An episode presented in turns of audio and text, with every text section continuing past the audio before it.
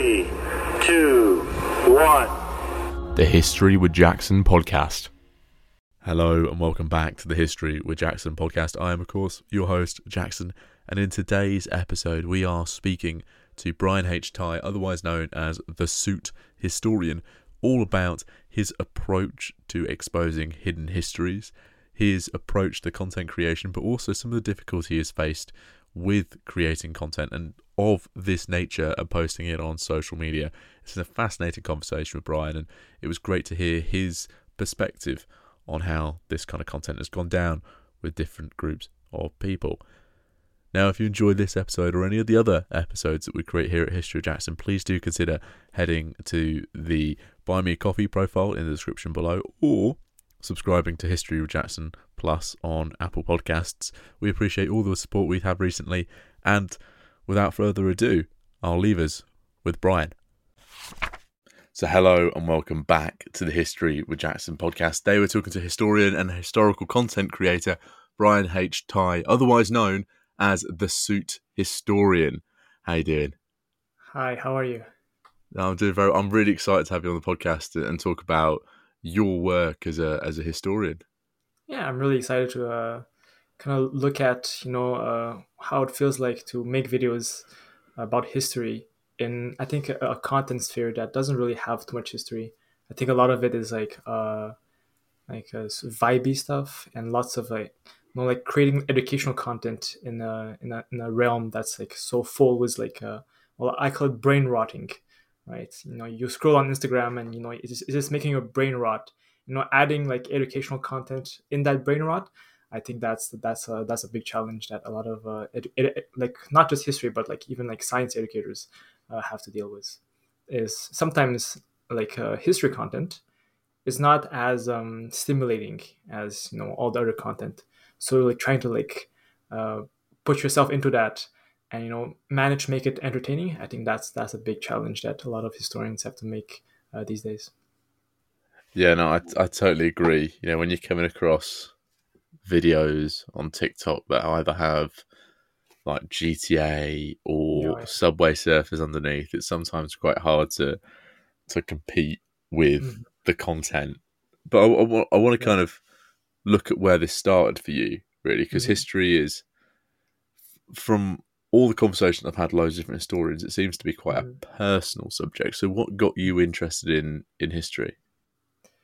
So, I think the very very beginning, I remember I was seated in my class uh, in university, and was a class about Latin America. And I remember like before, like for me, history was just like oh, you know, like the Greeks, the, the Romans. When I, I remember I was sitting in my classroom in university, and started talking about like it's called Operation Condor. This like global overthrow of Latin America, where they they basically like controlled the entire country. They killed thousands of people, um, and you know, then I was like, my God, like, you know, that's that that's history. It's like, it's like you know, so much injustice, and you don't even know about it. And the thing is, like, this information was the, the whole time was was just available on the internet, but I just never knew about it. And the more I dug into it, you know, the more of these types of injustices that became available, you know, you're just like, oh my god. And that's where I realized, you know, like, you know, you gotta tell someone about it. And, you know, that's kind of how it started. That's a great story about how you got into it because there's so many different stories like that. Mm-hmm. Um, and it, it kind of relates to that old cliche history's written by the victors and you end up losing yeah. those those stories. So is that is that the inspiration for uh, your your desire to create history educational content and, and and be the suit historian? Well in the very beginning i was making the same like what i was talking about like the brain rot content which is like not very sought out content. It's just you know just film yourself and you're doing random stuff. And at some point i started making like kind of historical content. It was like it's like brain rot historical content. It was like uh like uh, oh uh, imagine i was genghis khan and i would like dance on the great wall of china like really dumb stuff like that but then after i discovered uh, like operation condor and i searched more into it then i dug into something called the structural adjustment plans of the united states on africa and I posted a video about it. It was like um, I, I don't remember the, format. I, I, think I filmed myself, and I was like, "Oh, you research why Africa is so poor," and then it just cuts to like like all all the different like uh, plans that was that was put in Africa, all the like the neo colonization place in Africa, and then I talked about it, and people like, "Oh my god, you know that's kind of messed up." And then it kind of like blew from there. You know, like it's not just Africa; it's like Asia. It's like, and then you go even deeper in the past, and like, oh, you know, there's other this stuff. There's like an ethical experiments on human beings. Um, there's times where people went into a feeble-minded people's house. Well, they, they call them feeble-minded, and they would feed them like radioactive stuff. It's called the Quaker Oat study, right? Where, where they experimented on children who had mental disabilities, and they fed them Quaker oats. Uh, well, they fed them radioactive oatmeal uh, as part of their experiment. And like these types of stuff, you know, like we all know what is Quaker Oats, but we don't know, you know, that they did something like that in back in the 1950s, right? I think it's. All I always think it's very interesting these these little small bits of fascinating but bad history yeah. that we don't talk about so often, and and they're very hard. They're hardly written about in a lot of mm-hmm. a lot of things. And why do you think it's important to to bring and shed light on them?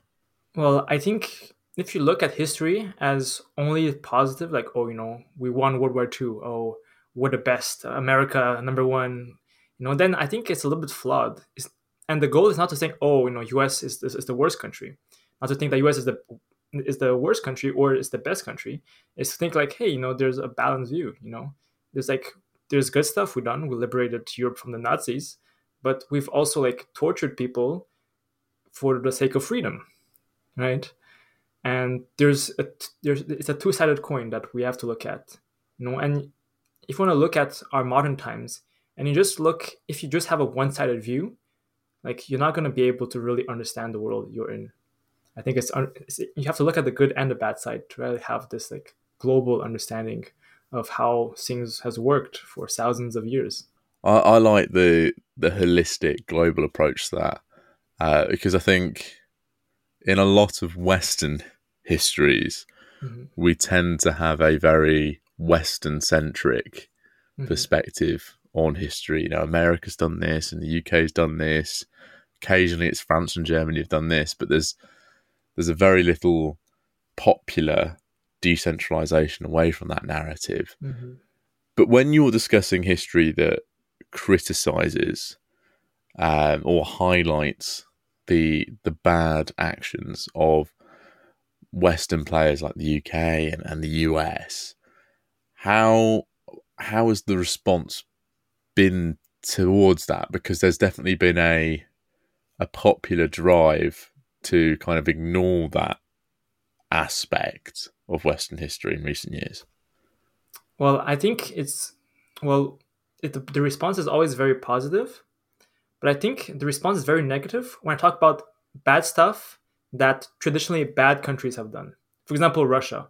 Whenever I talk about you know things that the Soviet Union has done very wrong, there's gonna be like lots of like very pro Russians that could like, oh, you know, I'm gonna kill you, I'm gonna find you, you know. Versus when I do about like the U.S., like they're like, oh my god, I didn't know about it, you know. Like they're more more open about learning bad stuff about their country. But when a country has been always portrayed as bad by the West, and I add more to it, this kind of causes like more people to be angry. Like one of the most fierce supporters I've ever had is the Saddam Hussein supporters. Uh, I talked about um, Iraqi biological weapons before the 2003 Iraq invasion. Um, and I, ha- I, had like thousands of death threats in Arabic. I had to Google Translate it. Um, and like, you know, like when, when you have a country that's traditionally uh, portrayed as evil and then you portray it more as evil, then people are like, oh my god, this guy is a Western propaganda. Uh, like I get more criticism when I criticize like like traditionally evil like countries who are portrayed as evil, or the opposite. If I say something positive about a country that traditionally portrayed as evil, then the same thing happens. Like if if I said something good that Russia has done, oh now I'm like a Russia propagandist, or you know like these kind of stuff. But it's more about like these I guess more controversial countries that I would get more hate for than talking about you know like U.S. bad stuff or uh, Canada bad stuff. People like oh you know it's okay. It's more accepted because I guess they're less oppressed. I guess uh, versus people who always had like the media on their back and saying you know bad stuff about their country. I've never personally experienced that kind of visceral response to my content, um, and I can't. I can't ever imagine receiving a message like that. How do you deal with that? I think this this probably goes away from you being the suit historian to you being Brian. How do how do you deal with that personally? Because that's quite a big big thing. Uh, well, I, I don't know. Um, I, am defended myself. I have stuff. I, like I, I have like a neighborhood that's kind of safe. I, I know my neighbors. Um, I don't know. Uh, I, I don't really take them as serious. Uh, because I, I don't know. It like it doesn't. I don't. I don't know. It's like, I don't know. Um, I think it hasn't gotten to the point where I feel threatened for my life. Like it kind of sounds like they're just angry and not just like threatening to kill me. Like if they sent my address and then they're like, "Oh, I'm gonna kill you. I'm gonna come," and that yeah, I'd be scared. But if it's just a message like, "Oh, I'm gonna kill you," like okay, you know, like that's just words. But if they're like, "Oh, they, they send my address, my postal code, send a, they send a picture of me at the supermarket, and, and they have like a sniper on my head," then I'm like, okay, you know, now I'm kind of scared. But if it's just like, "Oh, I'm gonna kill you," you know, then you know it's like at some point, you know, you just gotta like, okay, you know, it's, it's just he doesn't know where I live uh, so you know, you just leave it at, at that. If you overthink about it, then you know it just gets to your head, and you're just depressed, and you get scared, and then you know, at, at the end, it's just text on a screen, and there's no real threat there yet. I think that's a really strong and a nice way of looking at that. Um, yeah, because most of these people sending that are nowhere, nowhere close to you anyway. They're just, it's just a, I, I don't agree with it at all, any way, shape, or form but it's yeah, it's just absolutely bizarre because I've never received anything like that. Like I couldn't imagine receiving anything like that. But you you also so you create videos for TikTok and you've also done some for YouTube. You know what what's the how do you find the difference between creating historical content for TikTok uh, and historical content for YouTube because they're very different platforms. Well, the thing with YouTube, I feel well, I have a theory about like this whole content creation thing. Is well, I'm kind of looking at like I think now is going to be a new era for like new YouTubers because I've seen recently like so many YouTubers have been you know leaving the platform. All the big YouTubers, uh, like PewDiePie, he hasn't been posting that much. There has been um, MatPat from the Game Theorist. There's just been so many like uh, beloved YouTubers that have left the platform and now the youtubers that are, that are like i guess giving birth on youtube are like people who are on tiktok right? And i feel it's just like this transfer from tiktok to youtube.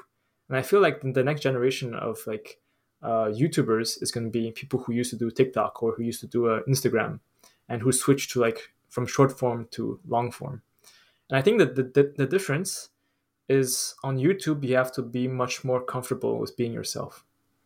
Because on TikTok, you know, people can't really see how you're feeling. Like you, you can be very, very uh, ingenuine, but if there's like this music that's playing, you know, it doesn't really matter. You can be like like a, like a really bad person in real life, but yeah, you have this like really cute, nice music. People like, oh my god, this guy is the, is the best. He's really nice. But when you're alone in front of the camera and you have to talk about something, then now you can't really hide behind the music right? And now you can see who that person is. You know, if um, if you're a person who just wants views, who just doesn't really care about the content itself, then at the end, you know, people are gonna see it. Like, okay, you know, I'm not, I, I'm not gonna watch this guy. So I think it's that is um, it's it's like a it's like a filtering system, I guess. It's like you know you can't hide behind the, all the viral audios anymore and you got to create like you know quality content and not just you know like making videos in five seconds. And it's a big time commitment sometimes making a youtube video editing filming researching especially if, if you're making like history videos. Like there's there's like loads of research you have to do to even be able to explain it right? You have to understand the subject very deeply to explain it to people so that it's simple. If you research a topic in history and you don't understand it when you explain it on youtube it's going to sound very weird. Like people are not going to understand what is the topic about. You know, you're not going to seem very versed about it. You're not going to be able to explain it. You're going to talk and people like, you know, what is this guy talking about? I don't understand. and they're gonna search it on like Wikipedia themselves, and then it's gonna be no point of watching videos. So there's like lots of research. It's not you have to you have to go uh, Google Scholar. You have to read lots of articles. You have to uh, even read some a couple of pages of a book to understand the topic, and then you can talk about it. And you know that gets you know that that's a challenge versus you know just TikTok. You know you put some text like oh you know this happened in 1956, then it's it's it's, already finished. No need to have any research. But now it's like you know if you want to make long long form, yeah, it has to be well prepared, and you have to you know uh, be comfortable with yourself. And I think is a big challenge uh, for me, and I think for a lot of other creators as well yeah, having having done both, I, I certainly agree with that. With the TikTok stuff, it can be very quick. You know, mm. academic article or two, bish bash bosh. Yeah, yeah, there's your 15, 30 seconds sorted. Exactly. Um, but I find the work in a long form one more akin to writing uh, an article, a history article, and I think that's another thing that's kind of underrated within the history. Mm-hmm content creation is, is you are essentially writing if you are if you are writing long form content. So what what difficulties have you find do you find in in researching history and some of the history that you you look at because some of it can be quite critical of Western powers as we've already touched upon, but also a lot of these Western powers and Eastern powers have quite strong censorship laws uh, around certain documents. Yeah, so uh, I'll talk about the US and I'll talk about China. So f- the biggest problem with US documents is that there's a couple of topics that, you know, they only released the declassified uh, documents, but there hasn't been anyone explaining it. So that causes a lot of work because there's there's no summary of it. So one of one example is called Operation Bellwether One. It's a U.S. experiment to use mosquitoes as a biological weapon. Now, no one has read, like, when I went, there's no Wikipedia page on it. And I was like, oh, I have to read 100 pages. I had to, I had to read it. I have to understand it. Then, you know, like, and it's very, like, these, like, declassified documents, it's government documents. It's not written in a very, like, entertaining way. And I was like, oh, I have to read this. But it was worth it at the end. I think I read 10 pages at least to understand it. I, I don't have to read everything. Um, but still, I think still lots of work. Uh, for China, well, the problem is that I have a couple of family members in China, so there's there's like things I would like to talk about, but you know, it's like there's there's a level of things you can't talk about because if you go like there, there's things I know that if I talked about, you know, I don't know what like the government would do to my family, right? Um, so there's like that limit as well. Is like um, like for some for some countries there's like real consequences in just talking about things uh, and that can be dangerous as well. I can, I can, I can certainly see those those difficulties. Those government documents are, having worked with them for, for my research as well. They're so incredibly dry and boring, but you know you need to read it to in order to make the point that you want to make. Um, and then, then having done a lot of research in my own work on, on China and and uh, and Xi, the difficulty of accessing documents mm. um, is is incredibly difficult for any anyone based in the West. Uh, but also being mindful of the people you work around as well is is a difficult thing to do. Um, so yeah, I think best leave Xi at that point there. yeah. um, but you've you've also written a book uh, yeah. relating to your content. What what's this book about? Well, this book emerged when someone asked me, you know, like where can I read all these like like small facts about you know like all these Western powers, Eastern powers, like you know how, how do you find all this information? And this book is literally that. Is this finding all these information that you know it's very difficult to find, and then just put them all together so you can learn it all at once. Because I think right now the problem with information is that there's too much information and the best way to hide information is to have so much information that you can't find anything anymore. And that's what's happening. You know, people can't learn about things because there's just too much information. And this book is just like like it took lot, lots of digging, like years of work of digging all this information and putting them into into a, a book and researching deeply about them and try to summarize them in one page, which is like very hard because there's entire books written on one of these sub subjects, right? But like getting all of that into a book is like a like I guess it's like a huge encyclopedia of knowledge that you wouldn't be able to find normally, and just like compiling them into a book. And I like I guess it's like my way of you know like like my goal is after you read it like you're supposed to have like a better understanding of the world and like a worldview that's totally different from how you started and it's a big goal but you know it's, it's kind of it's kind of like yeah but i think it's possible to you know have at least that kind of change on someone's mind after reading.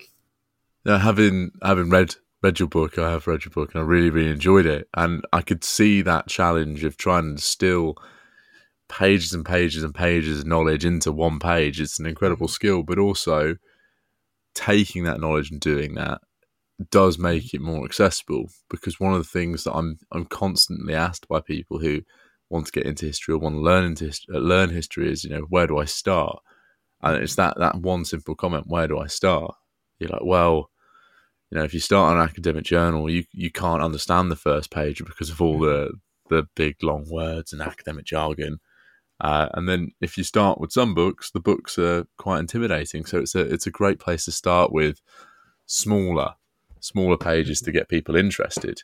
What's the response been like to that book then? Oh, it's been very positive. The problem now is that I don't have like a like a whole review system because I'm working on but I'm working on putting it on a physical book. Um, and I think that way I'll have like a more uh, more responses but I've had I think maybe like 20 responses. They've all been positive. Uh, but I think the biggest criticism is not enough information. But again, it's difficult to like add like to take stuff like I know, but I couldn't put it because it just it just I just I just ran out of space. Uh, but the good thing is the physical book I, I added like lots of more information, uh, so that's a good thing.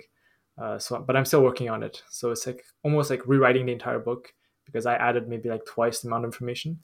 Um, so yeah, so yeah, so I think the response now has been positive, but I think there's still some some work to be done. Still adding some more information, um, and I, I, think afterwards was more information, and I also removed some pages that I thought was kind of uh, oh yeah, actually one one one problem was that it was too American centric. There was too many facts about the, the United States because there's like lots of like stuff about the United States. Um, so I, I removed like lots of things about the United States, like the, the things that are not too relevant or repetitive, and then I added more stuff about the rest of the world. So it's like more uh, more on a global scale than you know just like US. I, th- I think that's a that's a really nice way to to change and update and respond to to people. I think that's also another benefit of of writing a book in a non traditional way that you are able to have a little bit more editorial control over it. Mm-hmm. Um, and moving away from the US, I think it's quite difficult to not include that much of the US uh, when you when you look at your book and look at the content you mm. created. Um, now, in terms of you know writing the book, uh, we've touched on some of the the difficulties with um, difficulties with accessing some of the documents. What were some of the most some of the pieces of information that pained you the most to not put into mm. the book? Well, I think that the most, the thing that pained me the most was not talking about Haiti. So I actually went to Haiti back there, and before I went, I thought, you know, I was listening to a little bit about what the West had to say about Haiti. You know, oh, they're poor because, you know, uh, well, because they're black people, or they're poor because they're corrupt, and all that, you know, like very racist jargon. And researching the history about it, you see that the poverty was actually not actually caused by Haitians, but caused by colonization by the French. You know, they after they liberated Haiti in 1804, they added this huge debt. You know, I think uh, I think maybe ten dollars for each slave that was liberated, and they paid it until the 1990s, uh, Uh, millions and millions of dollars that they dragged from Haiti, that was already a poor country, and they gave it all to France. And you know then you just end up with a free country that you know that has all its resources dragged from it because they had to like cut all the trees to you know make money and then that money they would give it to france. Like they had no money to invest in themselves. They, they gave all their money to france. So they basically end up with a country with you know no money. And you know then people are like oh you know they're poor not because of france. They're poor because you know oh they're, they're, they're corrupt. They're, they're bad people they're violent etc and these are all like very like imperial jargon uh, used during colonization to you know blame you know Africans. Uh, even through the, the, the problem was not Africans but you know the huge debt imposed on Haiti. So yeah think about it. I'll, I'll, I'll have to add it in my physical book for sure. No you'll certainly have to add that because that was that was really fascinating hearing that story about about Haiti and, and, and addressing those misconceptions that people have. I think that's it seems like it's an important part of, of your work addressing making mm-hmm. history accessible but also addressing some misconceptions. Mm-hmm. and what makes this really personal is i have well i'm also a teacher and i have a friend who's also a teacher. He's about 80 years old. And for the past like 25 years he owns an orphanage in haiti. He donates about like 50% of his revenue to this orphanage to educate children uh, i went to haiti myself uh, we helped orphans. Well, like when I think about it, like this whole like humanitarian thing was kind of, but that, that's that's a different story. But uh, just looking at how how the place is, is like it's like an inhumane place to live in. You know, like like their houses, like it's not even a house. It's like two pieces of wood and a metal roof. You know, it's like it's it's like it's a whole different view. You know, like to like if you think about like poverty here uh, in the U.S. or in Canada, it's like oh, you know, they have a house, but you know it's it's a, it's a slum. But over there, it's like you know like there's like there's no middle class. It's just everyone is poor, and there's like a couple of rich people on the mountain, and everyone else is just fighting on the streets. There's blood. There's people who collapse on the floor. There's like huge like mansions, and there's walls with spikes on it, and you see the on the walls is just blood because people are trying to climb to get some food, and then their hands are entering the spike, and there's just blood everywhere. Like it's it's it's violent and it's it's a really cruel place and it's very saddening to, look at. Um, and when you understand the history of it, you understand that you know like this this was cause. It's like a country is not supposed to be this poor, but when you drag all of its resources, like that's what turns this country into chaos. Is you know just France just extracted everything from it and left the people to die there, and that's like a very sad truth about Haiti and it's very personal because I've seen it myself. Thank thank you for for sharing that. I think that's a uh, one of the tough things about being a historian is sometimes the personal stories are are really quite positive and they and they drive you as well, but also those those stories that affect you personally and affect the way you approach history uh, and the stories that you want to tell can be as equally as powerful. So thank you for sharing that as well, because particularly here in the UK, we we know about Haiti, but it's not mm-hmm. one of those things that's majorly on the the, the political or, or news cycle because there's so many other things that are probably closer to home, which is a which is a real shame that we don't touch on them there. But you also mm-hmm. mentioned there that you're a teacher, um, mm. so having a similar job to you, um, hi to my students who are listening. Um, there's there's all there's always that difficulty of being a public figure in a way, mm-hmm. but also having to maintain that you're a teacher. How do you how do you deal with that? Because I'd be really interested to hear that.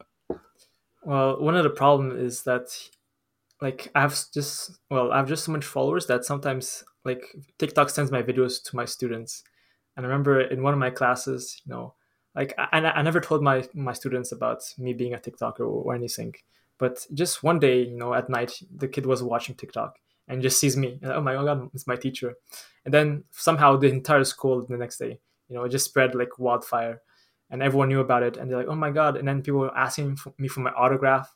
And there was one kid who always did like bad stuff so i can write him up and then he was like oh my god i got your signature and then he would go to detention and i was like okay oh sure so but yeah uh, but the good thing is that you know I think history is still a very respectable topic. It's not like TikTok like, oh, I take off my shirt off and I'm just like dancing naked. You that would be like very embarrassing, and I probably would have lost my job. You know, but because I'm a history teacher in real life and I teach history on social media, my administration was like, oh yeah, well, that's fine. Just but if, if it was like you know because like uh, like I could have been like a like a thirst trapper, right? Or like it, it just mean like shirtless and I'm just like dancing to like all the viral sounds.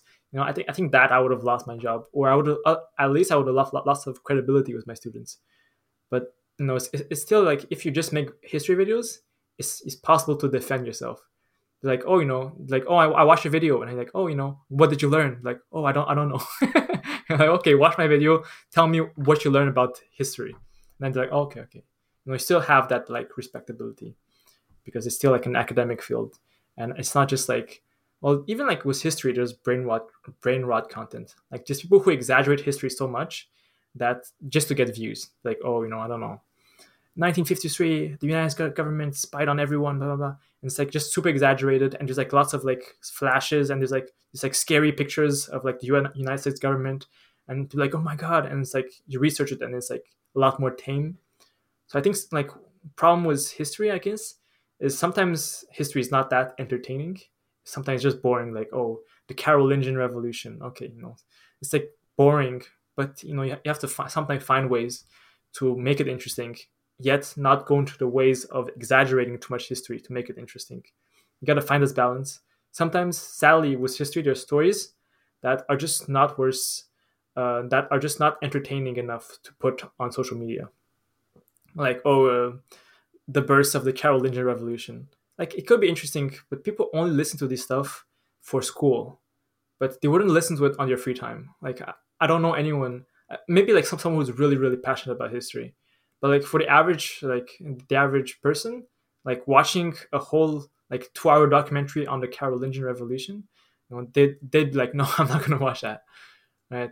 So I think yeah, there's, there's that balance, like finding a good story about history yet not exaggerating and not going into like too like academic stuff like that's like like you have to find you have to extract these stuff and when you get them interested in history like in that interesting part then they'd be interested on the context of it.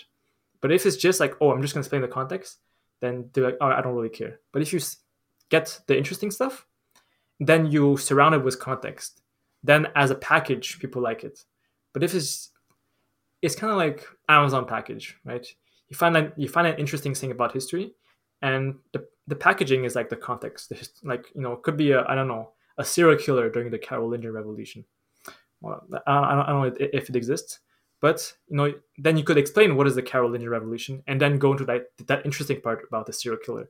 And then people are like oh my god you know then they'd learn about the carolingian revolution and they'd be interested about it right? It has to be packaged in a way that's interesting. And you can't just make oh Carolingian Revolution and then you know, kind of mention the serial killer. You gotta have that as its focus. Like what people want is inside the, the package, but you also need the packages. Yeah, you can't have it just like like this, right? You know, you can't just talk about it. You have to package it in a wider historical context, and when you give it like that, people really like it. I like how you've you've taken that way of teaching history in the classroom because often we have incredibly dry and boring topics. Like we've got a GCSE module over here called um, the history of medicine, and it I mm. I personally don't like it. I think it's so dry. But when you find the little bits within that module and you make them interesting, mm-hmm. the kids who don't like social history or the kids who don't like political history are suddenly drawn in. They want to learn it a lot more. Um, so I, I, really like that approach to to teaching and, and discussing mm-hmm. history and also you know those kids who ask for autographs or hello sir uh, on your comments it's it is something that makes your day actually because it does show that they're engaging in your content and they actually exactly. like it so it's mm-hmm. it's always a it's always a good feeling that now exactly. i have a final fun question for you as we do yeah. for all guests here mm-hmm. on the history of jackson podcast we've spoken about so many different areas that you've researched mm-hmm. which has been your favorite absolute favorite to to research and why? Um, I think really my favorite one is called the Terrordome experiment. So this experiment actually goes into like lots of things I've talked about, and it's basically these companies who went into private prisons and experimented on prisoners to test out their products. So one of the biggest uh, proponents is Monsanto Corporation. They were the one who produced Agent Orange in Vietnam, and they basically went into a prison in Illinois they set up this fake Vietnamese jungle. They they put this prisoner inside, and they basically gassed him with Agent Orange and saw its effects. Um, and it's not just that uh, Johnson and Johnson, I think today produces baby powder and all that. They went there and they basically put like they burn inmates with fire, and then they would put the, the lotion to see its effects. And you know, like all these companies were just like prisons were just this private guinea pig experiment, and they, they would just torture people there and just test their products there, and absolutely no repercussions. Uh, and people don't even know about it, and they're like, "Oh my God, Johnson Johnson, best company," you know, or even um, United Fruits Company, like overthrew an entire c- country in Guatemala, right, to uh, to sell more bananas. So lots of these things, uh, like companies um, doing messed up stuff, and especially companies that, that still exist today. And you go at the supermarket and you look at it like, oh, okay, I know that company.